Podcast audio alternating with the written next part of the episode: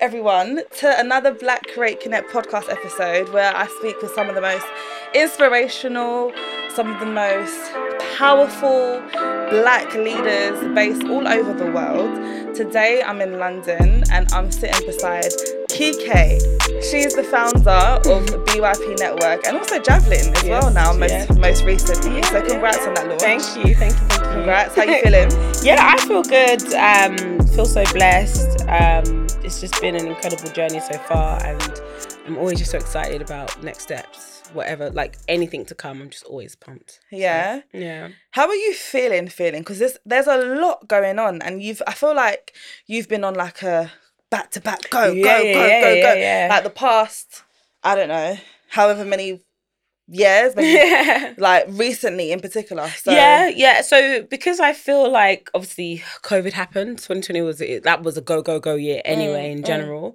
Um, and then I felt like the last two years were kind of like a discovery year, and then loads happened as well personally as well. So I felt a bit slower in those years. Mm. So I think we started this year just kind of with a bang. Like with Mm. our, we had a New Year New Network event in January that had like 500 people come, and it was all, this whole thing of like let's just start our year. yeah And I think that just started myself and the team's mindset of like let's just go for it. yeah Um, so that's why we did America. You know, we did two summits in New York and Atlanta. We've grown our chapters. Like we have twenty chapters in different cities around the world. twenty Yeah, we've got twenty chapters now. and We're still, you know, we want way, way more than that. Um, obviously the Javelin product. So working on that product and then launching that product as Mm. well. So it's just been this case of like all the plans that we've been having. Like let's just go for it this year because we feel we have that energy and like we know we know what we want to do. So I think that's why it's been so intense. But I don't feel like it's been that intense. I feel good, even with like you know a little baby and stuff. like I feel good. I feel like this is me. That's that's the this is the place I like to go at.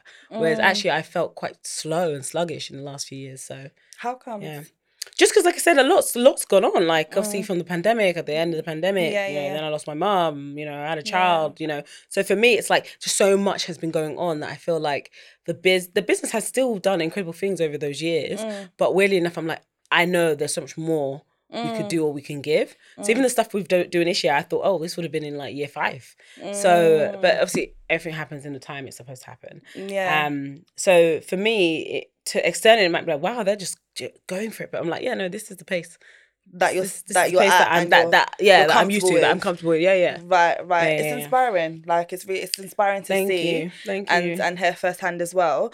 So one of the things that I do with every guest Mhm. Before I kind of understand what they're doing now and where they're going is to go a little bit back into their start out in life and understand you, especially because we're strangers. So I don't really know you.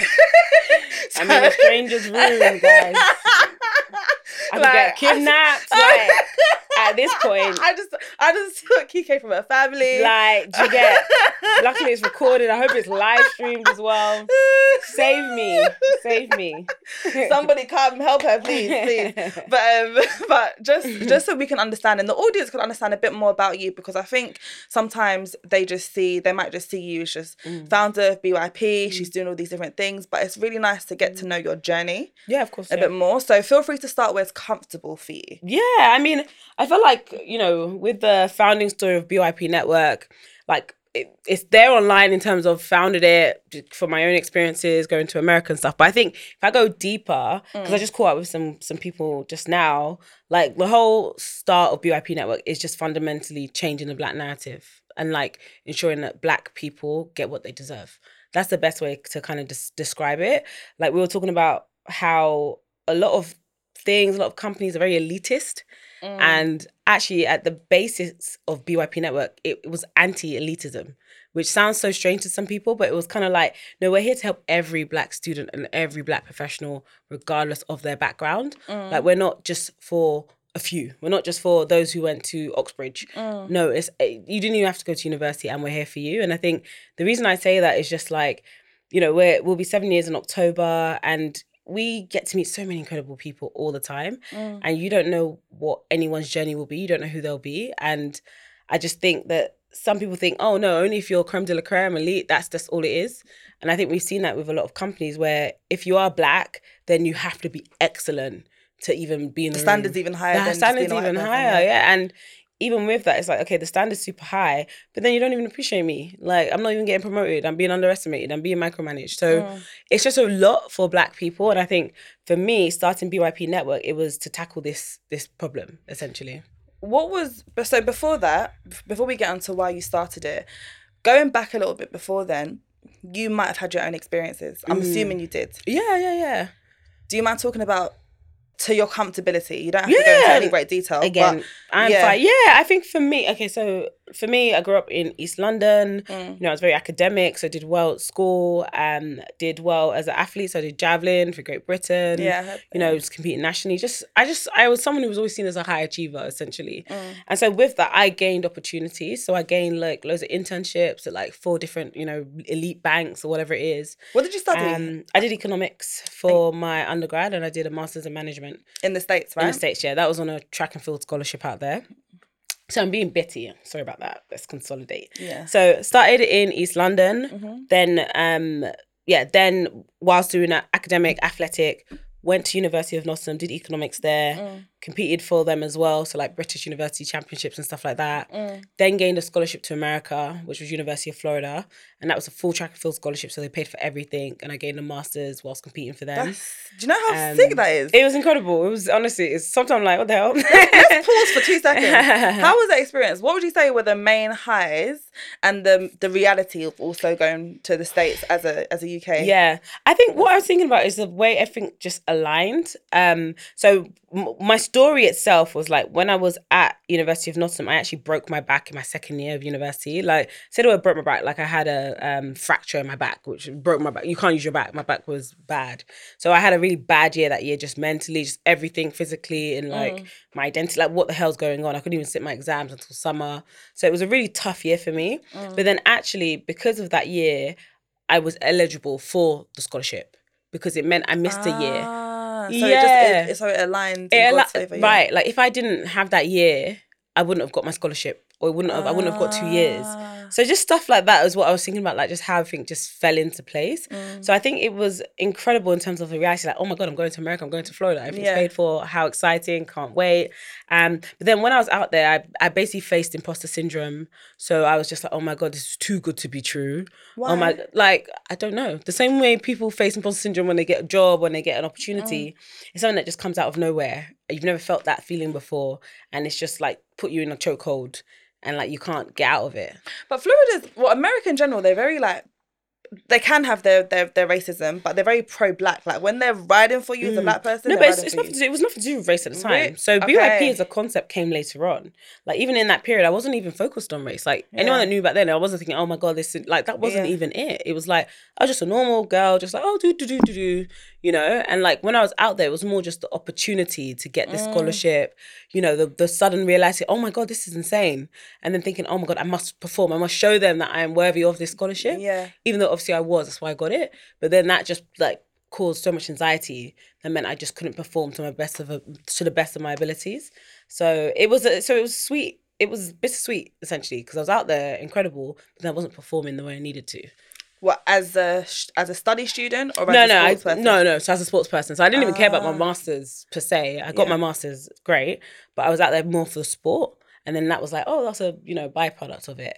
So in terms of sport, like I should have like medaled at NCAA. That was my level. Mm. Um, but like I just missed out on going to NCAA. Like that's how much I it was just you know the anxiety just it was just too much. So like breaking under pressure essentially. Yeah. Um, but for me, it's funny because again, that whole situation is why now as an entrepreneur, I don't face imposter syndrome. Like, like Because you've there is no pressure. that. Yeah, I don't feel Yeah. any of the. There is no pressure as fucking percent. Like I'm doing what I need to do, and again, that's a learning, and it's been such a blessing that that happened for where I am today. I feel like so one of my cousins, right, really random. She's a sports psychologist, Mm. And she talks about because I didn't understand sports psychology and why it even existed, and um, she said to me it's important because people that are athletic or they do play sports, they're very competitive and Mm. they always want to focus on winning. So when they when they don't perform, they're really hard on themselves. Absolutely, yeah. So do you feel like that make that sports element has made you contributed massively to your not competitiveness but your drive? Yeah, hundred percent. Like I always say, like it felt like such an easy path like into entrepreneurship like almost Mm. like oh this is a bit too easy. Like the things people see like oh my god did how should i'm like oh no this is just like second nature. Because yeah i'm used to working hard. I'm used to kind of you know having a, a goal and then working Mm. towards it. I'm used to failing as well. One thing people forget about um, athletes is like you only see the big win maybe. Like oh wow like the, the Sha'Carri right now is world champion. Mm. but we just saw what she went through to get there right? Mm. so actually most of it is losing and Mm. failing to then succeed and i think entrepreneurship's the same thing like you go Mm. through so much so much so much oh got this big contract right and then it's like oh everything's great so Yeah. it just it, it was a very natural transition i'd say Okay. yeah What would you say that the whole experience altogether? So again, being in a different environment, because like you, I went to, I studied for a year in San Jose. So again, the culture there's very different, even the black culture, yeah and how I kind of a lot of the things that I developed there, a lot of the things that I learned about myself there, I didn't think I would have learned in the in the UK. Yeah. So what are some of the key things that you learned by being? I guess you're by yourself as well. Yeah, yeah, by myself Yeah. for sure. For me, the idea of BYP came from my experience out there because I was very much like, okay, I'm out here. Oh my god, I'm meeting so many incredible Mm. people, specifically black students and professionals. Mm. Like, I didn't know these people existed. Why did I not know they existed? Like, I shouldn't have to come to America on a scholarship to know these people existed. Um, so when I got back into the UK, it was very much like we need a way to connect. I need to, we need to meet each other globally. Like we need to find each other and then be friends or learn how to um, improve our careers and stuff like that. So actually, I learned like what I needed was a support system when I was out there. I needed to meet other like-minded people. I needed to understand what opportunities beyond sport were out there. And I wouldn't have known that something I would need or, or would care for unless I had gone out there. Um, also, just like I said, the anxiety, like I have never faced anxiety in my entire life up until that point, Mm. And it wasn't something I could just break out of as well. It was like I had, like, I was just there. I was just chained up. Like, I just felt tight all the time. And it wasn't until I left that the tightness left. So, you was you was anxious the whole the time. whole time, the whole that time, the whole time I was there. Like 18 months, I was just anxious. I was just anxious. That's it. Every day, like wake up anxious. Like I was just anxious. It's something that just came out of nowhere. So you and I didn't deal with shake. it. Like I didn't like- know. You know. you Oh, know. You, you don't know what. Like I don't Like- know. like- like- I just I'm yeah. anxious, but I just feel strange. You know. I think that's the best. For like oh yeah. Or what, 18 months? Or 18 even? months essentially. Yeah, yeah. Because as soon as I literally, as soon as I got back, like It was, everything it was done, it was gone. Like it was gone, but it, I couldn't shake it when I was there. So um, again, like I said, learnings because I've never faced that again. I I don't see me ever facing that again because it actually does more damage. Because like, why are you feeling that way? You can't do what you need to do if you're feeling that way. So For someone right now, especially potentially they could be in a workplace where they feel Mm. the same way, where they feel really tight. What are some of the tips or is there any particular advice that you would It's give so them? it's so hard because it's with well not funny but like a few of my friends I remember going through like panic attacks and stuff like that like they're going through like anxious but like really you know extreme and it's just like the thing is it's like you have to pinpoint what it is but it's so Mm. hard to pinpoint what it is I didn't know at the time that was what I was feeling and the reason why Mm.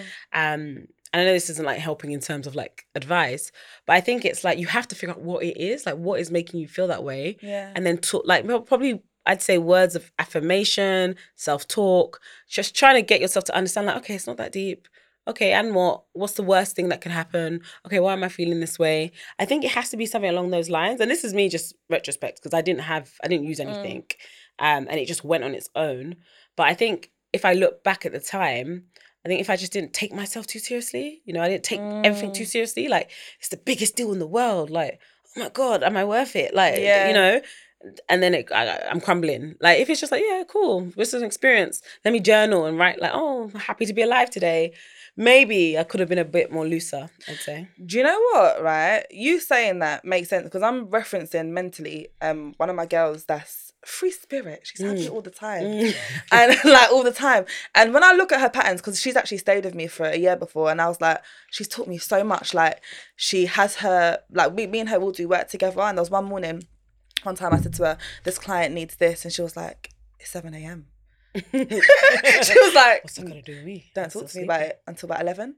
sleeping. and Oh. I'll- I was thinking nine, but okay. She's like, about 11. I was like, okay. all right. And she was like, great, fantastic. She she, she just does things that. that. work for, For her. her, yeah. Like she's not overextending herself crazily. She's Mm. doing things that align. She's just she's not acting any type of way. Mm. And actually, that empowered me to be like, if you vibe with me, you vibe with me. If you get Mm, me, you get me. If you don't, you don't. It is what it is. Mm, Do you know what I mean? And I feel like pe- I feel like there's a pressure to impress. Yeah. Especially in corporate spaces Absolutely. as well. So that's probably what you felt at the time. As Yeah, exactly, well. absolutely. Yeah. I wanted to impress. Like you guys Yeah. have, and the thing out there as well. Like I didn't know that it was so rare what I was given. I, I wasn't aware that like not everyone on the track and field team all had full full ride scholarships. Some people are just books. Like we're just gonna pay for your books. Some people are walk ons. Like they they go to the university, Oh. but they walk on, but they're training just like all the other athletes. So to actually be given a full Full. ride that that was already quite insane. That was like we're really backing this girl, and then so I had like a bit of animosity in the team of people looking like just like really definitely. So I'm this girl from Britain. I'm having that kind of animal like okay, you know, fine, whatever. And then back home, I've got people looking at oh she went to US. Let's see how she performs. I bet it's a big mistake. Like so, I I just had All so it's just too much. you, All these yeah. eyes on me, but eyes that we're wishing for my downfall at the same time. So The if you lean, eye. do you know what I mean? So if you lean into Mm. that of thinking, oh, all these, uh, you, you then yeah, it, it, it's likely you will fall. That's That's the thing. But if you are more like your friend who's just like, "Mm, I'm here, Yeah, I'm existing. I'm existing, the air's so fresh. Yeah, Then you know what I mean? Like, what can you do to me? Like, if I come back, you're like, oh, you failed, but I got a master's degree. exactly. Like, I got this experience. I was in, you know, everything paid for. I ate the best food I've ever eaten till now. Like, Really? this the athlete dining was literally lobster tail, steak. Uh, I thought they give you guys salad and nah, cucumber. It was insane. Literally, the, the food, the gourmet food that we had, I miss it till now. every day. every day, every day. Oh, that We have life a whole so athlete sweet. corner, like literally only athletes all across all the all the sports have their own dining room, and it's top notch food. What was your favorite meal out there? oh god. I mean, I got sick. The thing is, I don't do sushi well because I got sick of eating so much sushi. It, it sounds so like like telling people "I had too much. Sushi. I don't like. Yeah, it was sushi. Like it was sushi Wednesdays. Every Wednesday is sushi. Any sushi. Um, steak was like twice or three times a week. Lobster tail was once a week, and on top of everything else that was there. So, yeah, it's just crazy. This sounds like I just want to exist. It was, it was, it honestly, it was honestly, it was, it was good. I, I must admit. And then you just have access to like, um, just during the day, you could just go to their fridge and just got loads of snacks, and you just put it in your bag, and you just go about your day. It's like it was just everything was free, right? Like here, take everything. So again, imagine that sort of investment. Like here, we're gonna give you everything, medical. Like come in the morning, we'll things I'd never seen in terms of medical equipment Yeah. for like athletes like you get it just in the morning and when you're done and in fact once i missed medical because i was running a bit late and they had told my coach I shouldn't go to medical like it was a big deal that i didn't go to the medical so every morning. every morning so it was this uh, it was just this whole different life like honestly it was it was but again you can imagine that from someone who i was basically training on my own before i got that scholarship Yeah. in the cold winter of the uk in nottingham like and i had just come off the back of a broken back and then i like did it had a good season just from pure mental focus Yeah. so to do all that on my own and then to come into this environment, I'm like, I, I must perform even better Yeah. because I'm I'm being given everything. Exactly. But it just it just didn't materialize that way. This might seem like a bit of a backward question, but why did you start jav- javelin? That's it's very because I remember when I heard, when I heard that I was like, Mm. that's so random. It's it was natural. It was a natural sport. So like literally, I could throw far. That's the best way to, to and how, describe it. um, when did you discover that? Weirdly, I remember first in primary school there was a random day that they bought the foam javelins, Mm. and like like.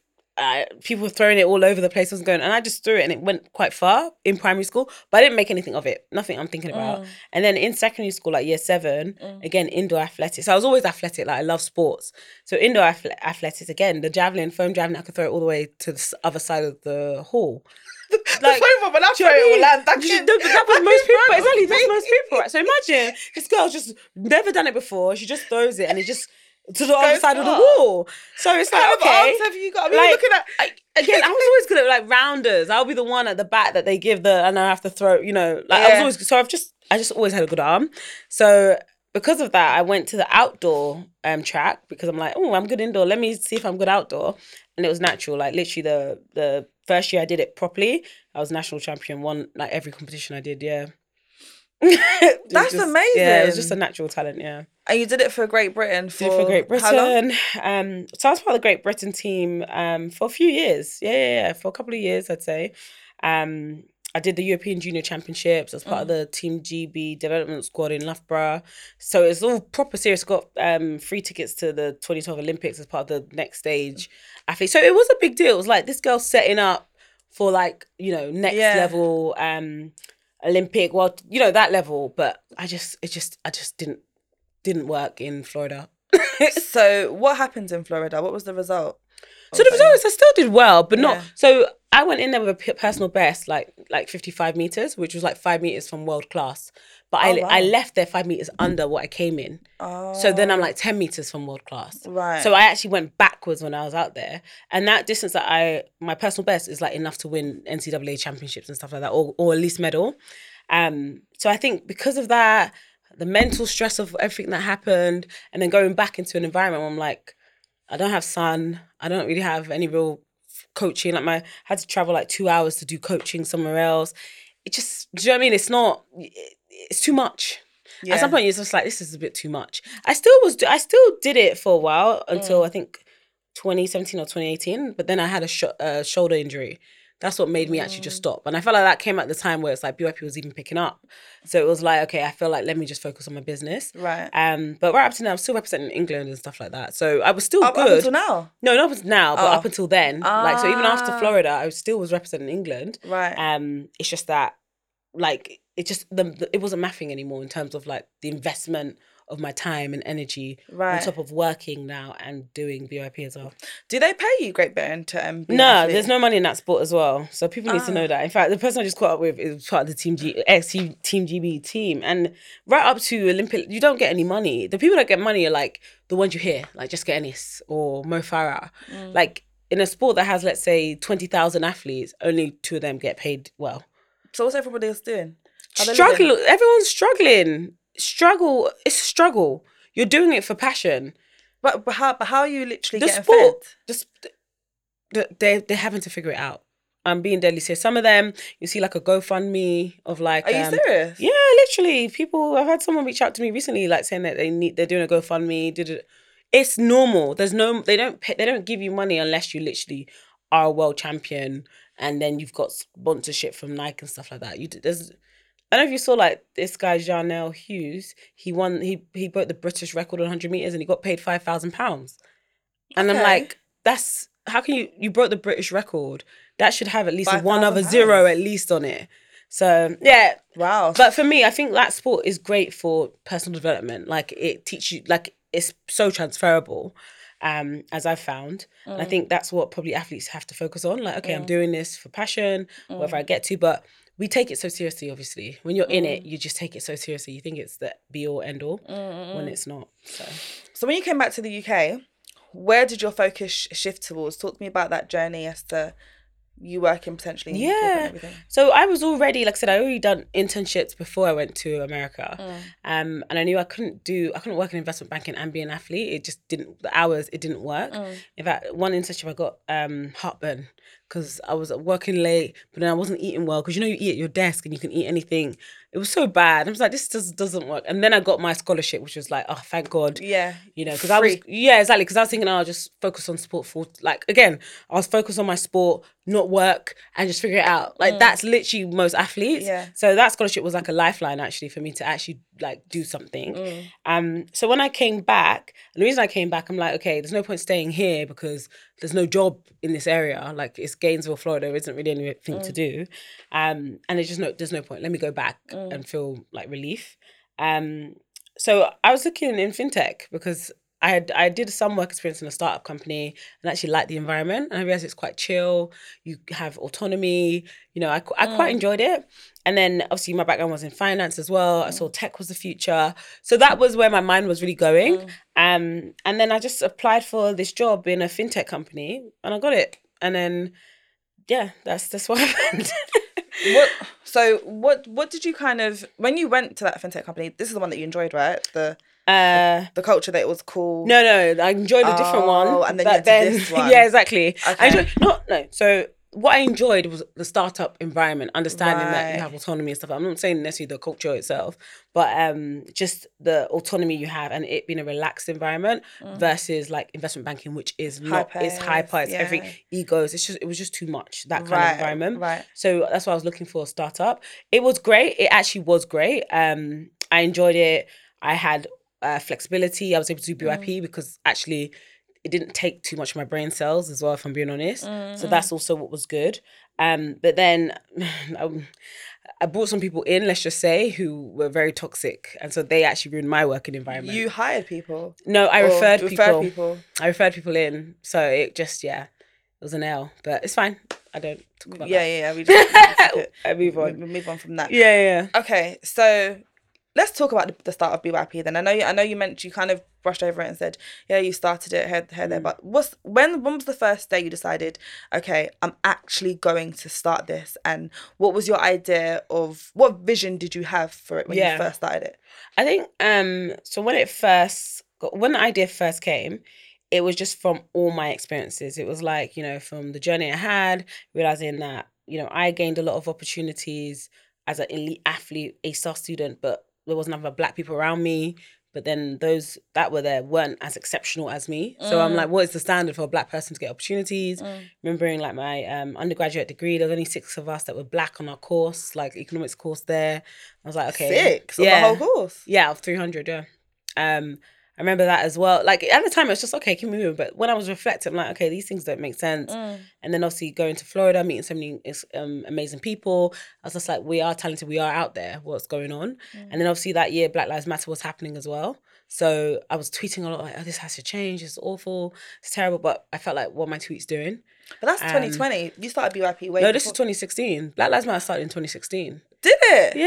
I didn't know this. Yeah, See, I, see, I had no idea of this. I was only brought to like um, it was only brought to my attention in 2020. No, it started in 2016. That was the first Okay. one. That was the um uh oh, what was his name? was Trayvon Martin. And that was that was that year. Where was I in 2016? I'm trying to think. Was I even in the country or was I just like in? Because there was a couple years, like five years, I was under a rock. It might yeah, In my have own world. It probably was But that. yeah. It started in 2016. Yeah, that was the first time it started. Oh wow. Um and I was so, you know, just angry by it all. And I was like, I, like the tweet tweeting isn't doing anything. Mm, And then I was just like, you know, looking at all my experiences, everything that's going on. You know, what is the solution for the black community? Like, what what what can we do? And I was very much like, well, I'm sure I'm not the only one who feels this way. Maybe we just first need to find each other. Mm. That's the first point. Let's all find each other that has that feels the same way I feel, Mm. so that we can then uh, create solutions to our problems. That's the That the most, first that was the first thought process. So Okay. because I'm alone right now, what can I really do? But if I find everyone and we all brainstorm we figure it out together mm. as a black community, we can solve our problems globally. Got and I was you. also thinking about Africa as well, you know, mm. Nigerian, a lot going on in Nigeria, you know, Africa's underdeveloped. So it's just everything. It was just like, mm. it was like, it just hit me all at once. Like, hold on, I'm black and Mm. this world is making out like it's not good to be black. Like, it just literally, like, it was just this real awakening. Like, what? The disparities. Hold on. Any company you go to, we're not there. Like, we're not in leadership. We're not.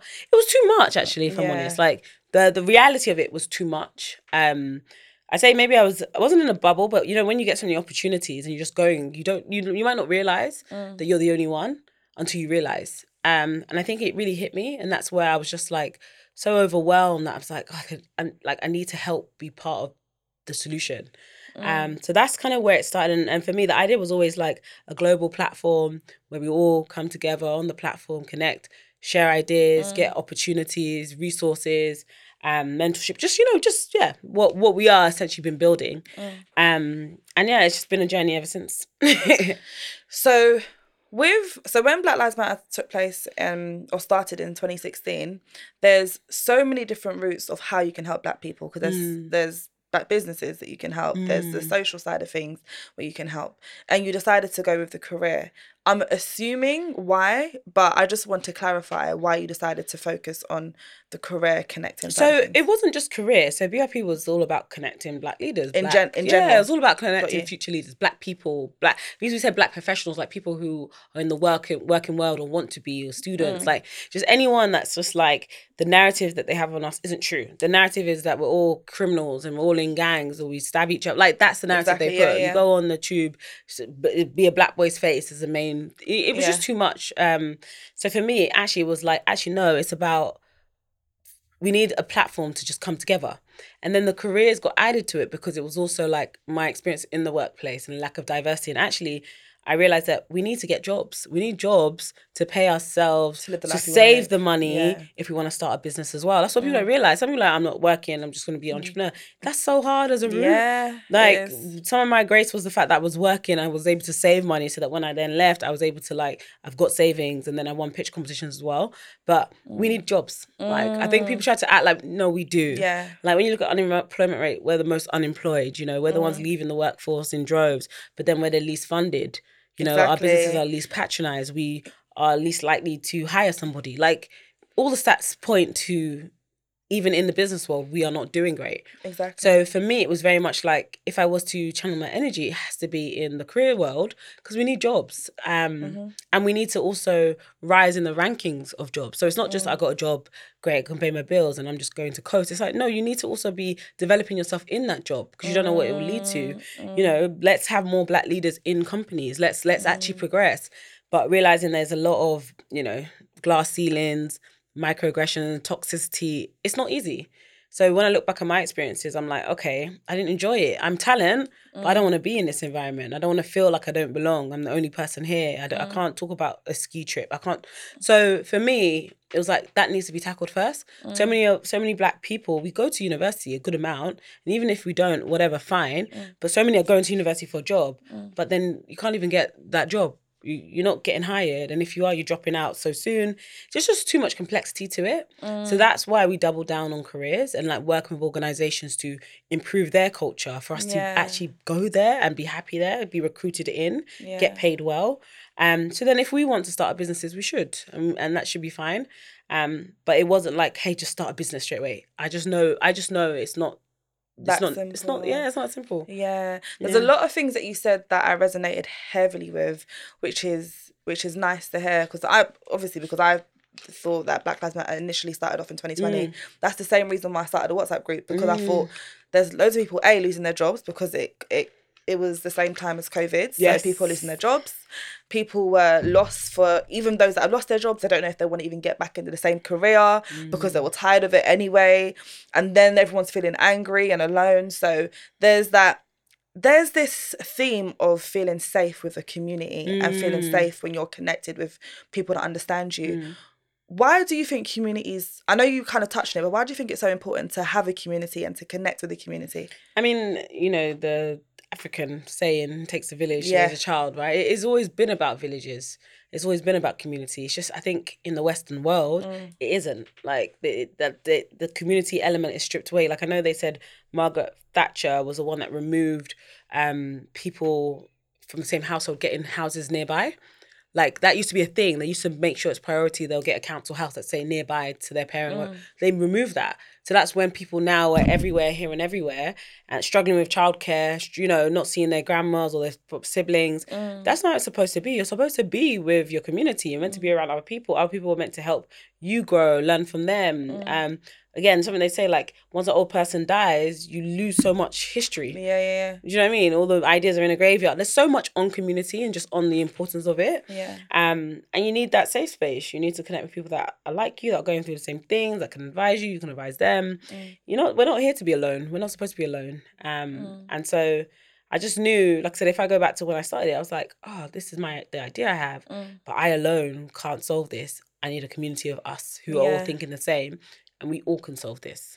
How did you orchestrate the community? Did, did was it on a pl- online platform? Did you have regular events? I just started with events. Okay. I just started with events, honestly, and it. And I, when I had the idea, I didn't actually intend to actually do it. Like I just had the idea, Mm. Yeah. and I told people about the idea, and then they kept holding me accountable. I was like, it's just an idea. Yeah, Like, when, when are you going to do it though? I'm like, it's an idea. I don't have like, it's just an idea. Oh, you should do it though. Um, leave me alone. And it, oh, you should do it. So when I had the idea, it must have been like June when Black Lives Matter was happening. But I didn't actually start until like October or November Mm. because it was like it was a pressure out of nowhere. No pressure, but like people just like, Yeah, oh, you yeah, should. yeah, yeah. Why not? You should. And then it all just fell into place. Like, all right, let me just host an event. Um, found a venue that didn't need. I didn't need to pay for the venue. It's like, oh, you can have the venue. It's fine. Just Mm-hmm. they come and buy drinks. Um, and then like tickets sold out in three days, like hundred tickets. I'm like, oh, I don't. I guess people want this then. And then it just set me off to just keep going. That's amazing. Mm. How did you feel when you first had your first event that sold out? I remember the feeling. I remember when like I went live and then I just did, did, did, did, did, did, like tickets. And I'm like, huh? I remember being so surprised. Like, why is it? How did you market back then as well? I don't know. I can't even remember because it, it sounds weird say. I'm like, I remember just doing a survey first, like to see if people are interested and stuff like that, and then keeping those people as like, okay, well, if we do anything, we'll let you know. Got you. Okay. Um, and then just starting the social media channel and just kind of putting out a flyer. And I it didn't have no following, zero followers. We just started BYP network um, channels. Um, but I think because of what it was, you know, like something for black people to come and connect, mm. people retweeted it. You know, it you can mm. these things people forget there's a lot of organic things, mm. um, especially back in the day. I feel like Twitter maybe is not quite the same. I don't know if it is or isn't. I'm not as active, but um yeah, it was. Tw- I'd say Twitter was the main one back then. It was just like putting it out there and then getting loads of retweets and stuff. And then me saying, "Okay, tickets will be out on Friday," and then boom, like people just were buying tickets. Do you know? As you're speaking, I'm trying to think to myself when I first heard about BYP, and I think it might have been someone sending it to me in a WhatsApp. That's what I mean. Like It word- like word of it- mouth Yeah, it's very word of mouth. it. Yeah, Don't remember, it was not an ad or anything. No, that was very much the growth of it. It was very word of mouth, very much like, um, and then people go to the event, they tell other people the next event, and I always say like I think the events just took off because Mm. quite quickly we were no, we were the go to for events like that, Mm. um, and I didn't have any events background or anything, but I think because of the core of the message and why I started it, I think that's why it, it did well because there was no hidden agenda. It was just like, hey guys, let's connect. and Do you know and what I mean? it. Like that's it. For your for your first event, did you know what to do? Because I remember um, when I did um, our first event, I was Mm. like, yeah, what do we do? Like, like, it was it was it was such a freestyle event. yeah. when I'm thinking back to it, we even had a moment on the mic where people just introduced themselves, say, "Hey, I do this," and I was like, Yeah. "Yeah, yeah, go ahead, go do whatever." um, but so how did how did you structure that first event? Well, you- obviously you didn't know what you was doing, but yeah, no, I. I honestly, it was all grace. Let me just be honest. Like, yeah. Till now, I look back at a lot of stuff. I'm like, I don't know how that happened, guys. Like, it just all fell into place. Like, we put it out there. The people that came were just very open. They wanted to be there. That's first and foremost. They chose to get a ticket to come. Mm. So it was all also organic. Like, they all just started talking, started networking. Mm. We had drinks. We had. I mean, the video's still up there. I don't know if you can put a snippet during the the yeah, thing, we, but we'll add a snippet or something. I think the video's still up there anyway. Like um, just how it, it looked. I just remember thinking like, oh, let's just come together, let's drink, Mm. let's eat. I'll be the one to provide that stuff. So, um, and we've always done that. As a anyone that goes to an event, there's always food, there's always drinks. You know, there's always like, we always like say, hey, talk to each other, and that's really just what it is. It's just a very chilled environment. Is the best way. There's no, there's no ego. I think that's the key. Like you go to a lot of networking events, like yeah, I'm a So much. CEO. Uh, what do you do? I'm an intern. Oh, Yeah, talk to you. yeah, But um, we're very much we don't care. Drop your titles at the door. and Yeah. let's just let's just chill. Yeah, I, li- I like that approach a lot, even to the point where at our next event that we're doing, we're not having any Mm. titles or any na- name tags, just because we want people to talk to each other. We don't want people Mm. to feel like, oh, you're too junior, you're too senior. Because also, let me remind you all, roles can flip very quickly. I've seen them. I've seen them. I've seen them in my career. Really quick. Yeah, things can switch up very, very quickly. Very so you just need to be a good person all round to, to everybody because anything can happen. But um, so back to um, to BYP, the growth of it. When did you then decide?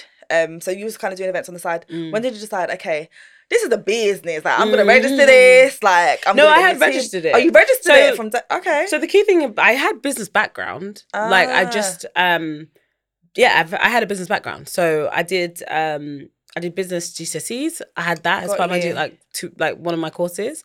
Um, I did uh well obviously masters in management, which has loads of like business stuff in it as well, financial Mm. accounting, economics, operation. Like it has like a masters was really good to be honest. Mm. Like that is what really helped me. I'd say so.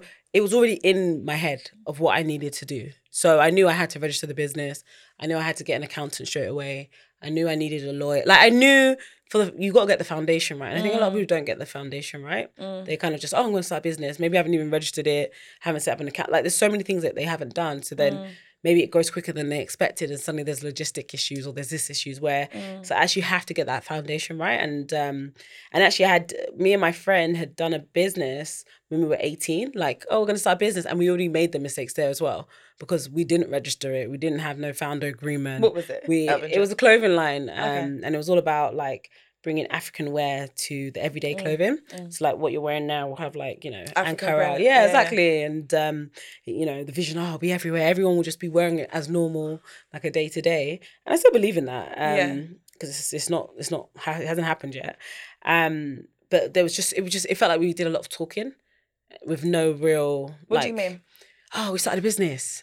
Yeah, we got a business. Oh, you told. was, oh, you know what I mean? We're telling. Do you know oh, what? we're, we're entrepreneurs. But, yeah, but that's but but you know. a lot of people though. Yeah, like It's I, a genuine mistake that I people did make. that, like, yeah, but it, no, but it doesn't feel that. good though. I get it. It, it, it. I get it. But how long can you do that for? You can't be year five and you're mm, still Yeah. saying you're a founder and there's yeah, no, there's literally no, business. Yeah, yeah, yeah, yeah. There's no revenue. Yeah. There's no. There's nothing. Yeah, yeah, yeah, yeah. It's just you saying you run a business. yeah, yeah, yeah. We have to stop that. yeah. No, we have to stop that. In honestly. community. No, it's true. a problem. it's true. You know, and then these go with the stats that they'll tell us that black women don't make any revenue and income. Yeah. That's what they do. Yeah. That's a, that's where where they collect their stats, and it's wrong. It's not true. Yeah. you do, but you have to get that foundation right, and that's what I learned.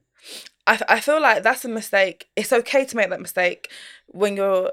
I guess that, that- yeah, there's no. I guess I don't want to put age to it because Mm. that's put my DEI how everyone learns at different stages. But I feel like most people make that mistake. Yeah, exactly. Yeah. So I learned from that mistake. That's my point. So Yeah. So I had a business background. So it wasn't like I was just uh, this athlete only who just started a business. It was like, yeah, I was an athlete who also did banking Mm. and tech, but actually she had already, you know, tried to start a business. She had business background, business Mm. degree or whatever. Um, so it- all of that together was made it so seamless for me, if I'm honest. So how did you start to develop your team? Mm. Because hiring a good team is Yeah. not easy. It's been a journey, and I think you just learn every time. You learn from each, and you can never get it right 100%. Even when you've learned so much, Yeah. you might think, okay, this person's going to be perfect, and then it just doesn't materialize. But I think what I've taken, like, grace or happiness in is like I give people chances. Mm. Sometimes too many chances. In fact, sometimes others are like tapping like, "Ika, please, like how many more chances can you give someone?" So I am a bit of that person, but I've accepted that, and I'm okay with that because Mm. that's what BYP is about. That's what that's my character. Like I can't take that away because I'm just not that. I probably should, Mm. but I can't. So let's say you're not doing well in your role, I will throw the book. I'll throw everything. I I'll keep keep trying, keep help, and then ultimately you'll get to a place where okay, this just isn't making sense. You know. Um. So I say that's my biggest learning. That it's kind of like maybe at some point I do need to learn that you know you've seen it after one month. It's okay, but um.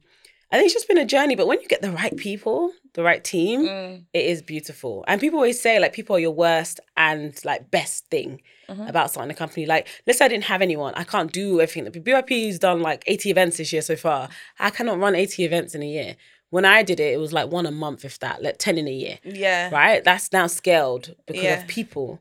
Um, you know, all the companies you work with, again, people contact like I can't do all that. Yeah. So you do need a team and you need the right team, but you will always get it wrong as well. And that's Mm. okay. As long as you know that like at the core of it it's good intentions. At the core of it, it's not you, it's not you. It's it's you know the situation of the person. Mm. Um, and I think that's important for founders to know that. Like no, like I think McKinsey did a study, and even they get hiring fifty percent right after all their tests and and, and case studies No, that they do on yeah. people. It's just yeah, pe- anyone can blag their way. Everyone knows that. Yeah. So it's not until you I've get. uh, do, do you know what I mean? Your yeah. past role will let you know that, right? Yeah. So it's not until you get into the actual ring that you see what people can do. Yeah, exactly. Yeah. With with that being said, I feel like a lot of founders they struggle with knowing what roles to invest in at first. Because Okay. I because because that's that's something that initially I was unsure. of. I was like, okay, Yeah. do I pay a social media manager? Do I pay a VA? Do I pay a salesperson? Mm. Yeah. Like, what are the priority roles? Yeah. and I guess it's gonna vary per business, right? Yeah. But Yeah. for you at the time, what I that? think for me, it was what was taking up most of my time. That's the best way you need to look at it. What's taking up most of your time? It doesn't need to. Like, it doesn't need to be you. Mm. Like, why you? You don't have to do this thing. So I remember early days, it was social media. Like, I would plan everything, like you know, something like that. Friday, Saturday, you know, you know, Monday seven a.m. post, uh, two p.m. post. Like, Right, you my know, life- my you old know, life, what anyway. each quote can I get these quotes? Put them on each thing. You know, and I think I think maybe I got a scheduler tool at that point Yeah. finally, but still, even just to put it all on the scheduler and then tweeting, waking up, be like, "Good morning, everybody," And- and switching into do you know what I mean? business mode. no, but that's what I mean. You're on your business, like, "Good morning, who's who's awake?" you know, in the afternoon, who's enjoying it's- lunch? it's like, literally the ghetto. Like, It's it's, just it's just so much. So that was the first like freelancer I just hired to just do all things social media. I just said what what we want, I approve it, and then that was already taken. Mm. Great. And then I remember it was like we started getting loads of inbounds. I'm like, shit, I need someone to help with the inbounds. What um people Like people to, contacting BYP. to work with you? Not just to work with us, just in general, general, partnerships and like just just, loads of stuff. anything. Like we'd get inbounds, right? I'm like, okay, I need someone who their role is like to handle the inbox. Like, so I remember it was just like I just got people freelancing on whatever area I needed to. Mm. I know my role at the time was still focused on like the event side of things, I'd say, um, and like doing talks or pushing things out. Like, Mm. I so I mean, so much has happened now. I can't even remember so what, but I just remember that it, I was getting freelancers to take hold of certain areas. Do you know what? That makes a lot of sense. And it's interesting you say that because yesterday I interviewed um, a lady who owns a VA company Mm. who I've been using her for the past year. And her the VA that I hire through her does my socials and is it. emails and everything. And I said to her, I said, when I spoke to you, I had no intentions of actually doing business with you. Well, mm. no intentions, but very low intentions. I was just exploring the conversation, mm. and I wanted to trial it and see. And when I felt when I felt the impact of not having to plan the social media pages or mm. whatever it is, that's when I was like, okay, this feels like it's Yeah. moving. Like Yeah, you know, absolutely. so that's the, that's I how you have to look that. at it. Like, Yeah. what you spending your time on? Do you have to? Yeah. And that freed me up to go and do so many more meetings and obviously do my first raise as well because you have to just go out and about. yeah. And you know that the business is still running, it's still going ahead, and that's the key thing. So how did you build? I guess there's been a long history because it's been seven years. So talk In about October. yeah, in October. But, um, but um, how did you manage to scale? Like, how did you figure out? Okay, this is how I'm going to work with businesses. Mm. This is how I'm going to work with the community. Like, what did that? I guess the business side of things. What did that look like to you? Again, um, it just was. It's everything is trial and error. Everything is just you put it out there and see what works. Like I think for me, it was I was doing the events and then uh, somebody wanted to sponsor the event. It was like, oh, people want to sponsor the event. Okay. Oh, that was like a new thing for you. Yeah, you. exactly. Like I don't know. I didn't know people sponsor Yeah. events. So wow, you know, selling tickets at like twenty pounds, but now I just got the sponsorship in for two hundred pounds. That's like ten tickets. Oh my god, I should get more. Like so, it just kind of was like okay, now the sponsorship opportunity. So I remember like the events, and it would be black businesses as well. So would be like you know, we spend like they'll ch- they'll pay 200 250 Mm. to come and say hi. I'm da, da, da, I run this event, um, this business. Okay. and we'll get like three of them to come. You know, and that's seven fifty Yeah. on top of like I don't know, hundred or two hundred people at the event. So that's how the money was coming in initially, and then um, a company came to say, "Hey, we'd love to attend the event. Yeah. Um, how much does it cost for us to come to attend?" And then that that was a whole. Oh, companies are interested in coming to Yeah. attend as well. How much should we charge them? So everything was just very. Everything has been like that. It's like, oh, okay, this is a need that they have. Okay, let's figure out. Can we do that? Mm. Okay, cool. How much should we charge? Not sure yet. Let's see what they kind of what their budget is. Mm. Okay, cool. They've paid this amount. That means this company can pay this amount, and that's literally how it's worked. Just working Always- bit by bit, figuring by it bit, out. yeah. And then you know, okay, this is how much people are willing to pay, so this is the price. Yeah. And that's what life is about. Like the value you someone else puts on it, that is the price. So um that's just how it's scaled. It's scaled with us just working with different companies, understanding the needs, understanding what we can do internally, and then just going from that from there. what would you say the biggest impact, or you can you might have multiple impacts. So maybe three biggest impactful things that's taken place so far. so I know, I know. I so many. When you said eighty events, I'm like, it's so many like we get so many testimonials every day on like linkedin just like like i think some of the ones that stand out was our first conference in 2019 you know we had like 800 people there. It was the first time i ever did a big conference. And like people describing it as like a black heaven. And i just remember that Oh, day. it was just so it was just so much fun. It was so cool.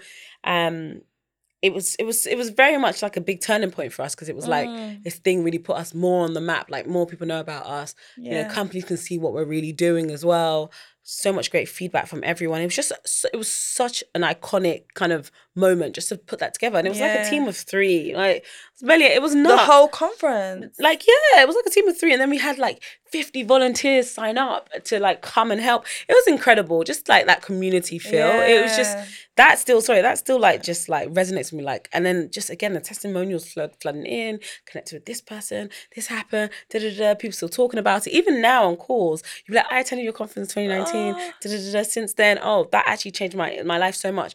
And you didn't even. I remember I organized to have a call with this girl because I just wanted to learn more about her role, where she was, because I'm like trying to figure out in terms of our company.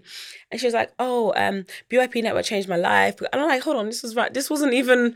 This was random. Where did this Ah. come from?" So we get that all the time, and it's just that reminder of like we are impacting lives whether we realize it or not, right? Like Yeah. whether they're being hired, whether they're connecting people, like how it's changed their mindset.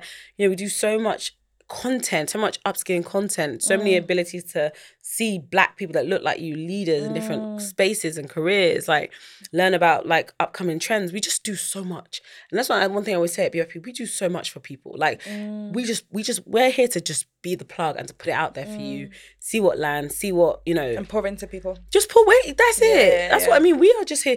People don't understand. We're just here to pour into you guys. We want you to succeed. We need you to succeed. Yeah, So exactly. that we too can succeed because the next generation can see you and know what's possible. Not everybody wants to be a trailblazer. Not everybody wants to break a concrete ceiling. Who's got time for that? Yeah. But maybe you can be that person. And we're trying to find who are these people that want to do that so that next generation can get it a bit easier in terms of like uh, navigating the workplace and just life Mm. in general. So I think that's one. The our crowdfund, obviously, we raised a million dollars, 1,200 That's investors. amazing. That was insane. Like, how how did you do that? What was that process like for you? I, honestly, a how lot did of it things, feel? A lot of things for me is like, um, you know, I'm looking back. I'm like, I just don't even know. Like, I don't know. I don't know who that person was at the time as well. I still feel like I'm not 2020 Kike. Like that girl had all the energy. Like COVID was happening, pandemic, everyone was confused. I was like, I'm gonna help everyone, anywhere. I just that year I just did so much. I think I did like 40 speaking engagements. I was just talking anywhere, like like helping. We'd put on like 40 webinars separately. We like what did we not do that year? Like that year was That's insane. amazing. And we raised thirty thousand pounds for NHS black nurses to, because we wanted them to not go into work, obviously, because they were like dying from going into work because they needed the money. Um, and that was like a okay, like we can do something like that for BYP. Mm. Like we've yeah, why not? Let's see. And we just gave ourselves eight weeks from like, In- deciding. 2020? No, in 2020 In we raised it. We gave us about eight, eight weeks from deciding like, okay, we're gonna do a crowdfund to actually getting a million dollars. It was insane. It was insane. And where did it go towards? Where's where did the fund? we're st- it's the business. The business, like we're still it. here. Do you know what I mean? yeah, like yeah. It's three years. We're still here. We've been making. We make seven figures every year. Like Mm. we've off the back of that, we were able to invest in getting more people. Because I'm saying we again. It was me and one other person at that time. Then, and that's why I go back to when you're the start of this conversation when you're like, oh, so the BSB is doing. it. I'm like, no, this is the energy that I love. This is Yeah, yeah. this is my natural energy of just going for it. Mm. The last few years I felt slow, you know. So tw- pre 2020, yeah, it wasn't that many of us. Like I'd only raised 150k pre seed, mm. so it's just to kind of figure it out. And then that million dollar fundraise allowed me to get some more people into the team, mm. then actually pick up revenue because now we can actually sell and like get in the clients, and then mm. we've been able to just go from then. So But that's amazing. Like that's Yeah. a huge accomplishment. Like you and the team. Shout out to you and the team yeah, as well. I love the team. Good team. really, really proud of you, you, you all for getting getting this far. Let's um talk really quickly about Javelin yep, um yep. and and the launch of that. What that's doing um before we kind of wrap up. So- Yeah, sure. So Javelin is our AI powered platform that connects black professionals directly to jobs, content, mentors, and events. and it's personalized. So you sign up to Javelin, you just have to put your CV in. You Mm. can even download your CV off LinkedIn if you don't have a CV. Um, and just put that in. And then we have over 100 data points that it scans and then matches you to six jobs that is like perfect for you. So you don't have to look, search for the job. It says, hey, this Alicia, this is a job for you. And then you can apply for it, like click apply. So you, I don't have to search it. Just You don't have search. It just yeah, it just it just sends to Ah. you, and then it also sends any events or content that is relevant to you from your CV or from what you've entered in. Mm. So it's kind of like we are sending you what you need versus the current Mm. model that we've had of like you have to search through what we have, or here's Mm. our like general newsletter, you figure it out. Um, and so for companies, they get kind candidate shortlists. So now they also don't have to kind of be like, okay, who's going to apply? We're now be able to be like, hey, we've actually got these five people who match this job perfectly. Um, here's your candidate shortlist. That's amazing. That's Yeah, amazing. What yeah. made you want to do that? It's been learning, Yeah, right? It's yeah. been learning. Like this is different from let's say my idea day one. You have to go through these journeys. You have to go through every day compounds learning from your clients learning from the the um, community um to learn what is it that we need. And this has been something that like it's only still the beginning of javelin but it's it's so impactful. Like Yeah. it's insane what the possibilities for it. Even the name javelin right? For me doing javelin yes but javelin is a warrior tool. We black people have been warriors since you know it you have to be coached to throw a javelin you can go any direction people's distances are different it's dynamic. You know there's so much to it. It's it's like perfect as a name. Yeah. um so i just feel like it all just aligned like it just i remember at the launch i was just like wow like it's like full circle yeah. how me, a javelin thrower, launching a product called Javelin that's here to advance the careers of black professionals around the world. Yeah. Just felt very strong.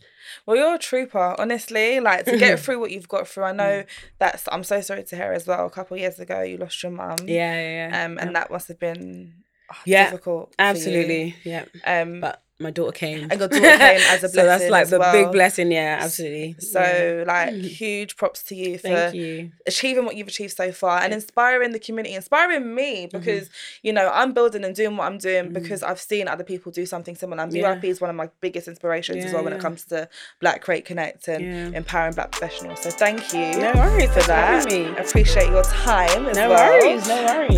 And um, yeah, thank you everyone for listening. And please do check out this episode, share it, like, subscribe, all the rest of it, and I'll share all the details of BYP and also Kike on this um in the description. So I'll see you all. Take care. Thank you. Bye. thank you, girl.